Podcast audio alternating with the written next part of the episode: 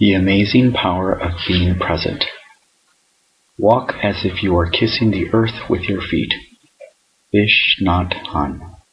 Post written by Leo Babauta. How can you bring calm and peace to the middle of a stressful, chaotic day? The answer is simple, though not always so easy to put into practice. Learn to be present. No matter how out of control your day is, no matter how stressful your job or life becomes, the act of being present can become an oasis. It can change your life, and it's incredibly simple. When I ask people what things prevent them from having a peaceful day, some of the responses work, the internet, my own lizard brain, social media, and other digital distractions. For me, it's too many things coming at me all at once, whether it's news or decisions or work to be done. For my four children, dishes, laundry, kids, needless interruptions. Lack of control. I work in IT and often urgent things will come up that need to be investigated or fixed right away. Their definition, not necessarily mine. My own monkey mind. The amazing thing? All of these problems can be solved by one technique being present. How being present solves these problems. When you look at all the problems above, you can see, if you look closely, that the problems are entirely in the mind. Sure, there are external forces at work, an uncontrollable job, the stress of kids and chores and interruptions and digital distractions. But it's how our mind handles those external external forces that is a problem. If you are completely present, the external forces are no longer a problem because there is only you and the external force in this moment and not a million other things you need to worry about. If your kids interrupts you, if your kid interrupts you, you can stress out because you have other things to worry about, and now your kid is adding to your worries or interrupting your calm.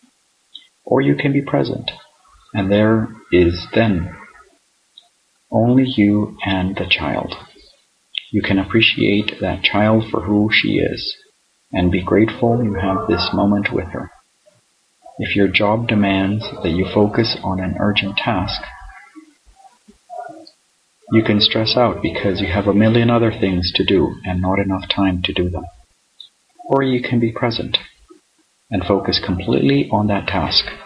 And now there is only that one task in you. When you are done, you can move on to the next task.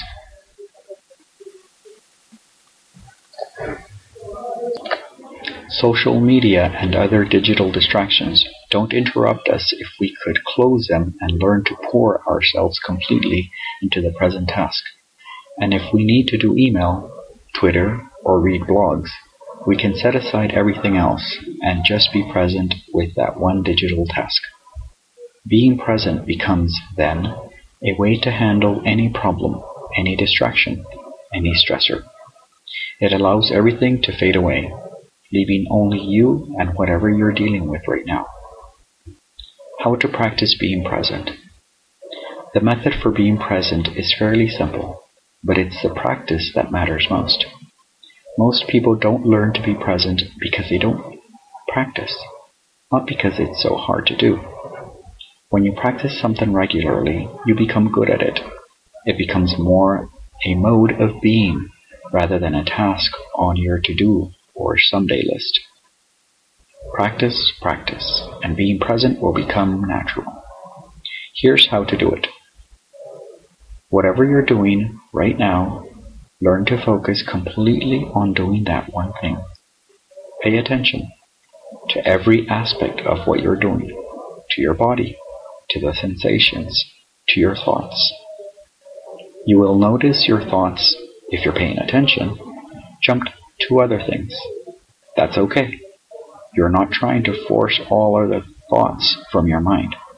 But by becoming aware of that jumping around in your thoughts, you have found the tool for gently bringing yourself back to your present task. Just notice the jumping thoughts and the lovingly come back. Do this once, then do it again. Don't worry about how many times you must do it. Just do it. It can become tiring at first if you're not used to it. Don't worry about that. Let yourself rest if you grow tired. Come back and practice again in a little while. It's not meant to be exhausting. Instead, you should notice how your worries melt away and you enjoy your present task much more. Be joyful in whatever you're doing, grateful that you're able to do the task, and fully appreciate every little movement and tactile sensations of the task. And tactile sensation of the task. You'll learn that anything can be an amazing experience. Anything can be a miracle. Practice throughout your day, every day. Little mindful bells are useful to remind you to come back to the present.